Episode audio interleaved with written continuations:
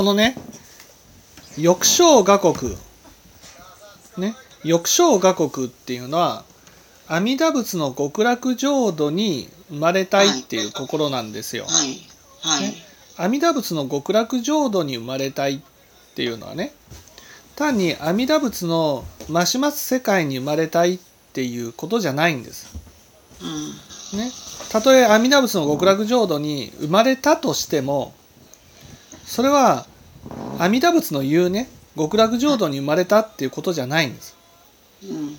阿弥陀仏と同じ世界を見てこそねはい阿弥陀仏の極楽浄土に生まれたっていうふうに言うんです。はい阿弥陀仏はねその苦しんでる人を、ね、この世に苦しんでる人がいないように、ね、不安な人がいないように知恵のない人がいないように幸せにしてあげたいっていうふうに思った私もそのようにね自分の幸せよりもね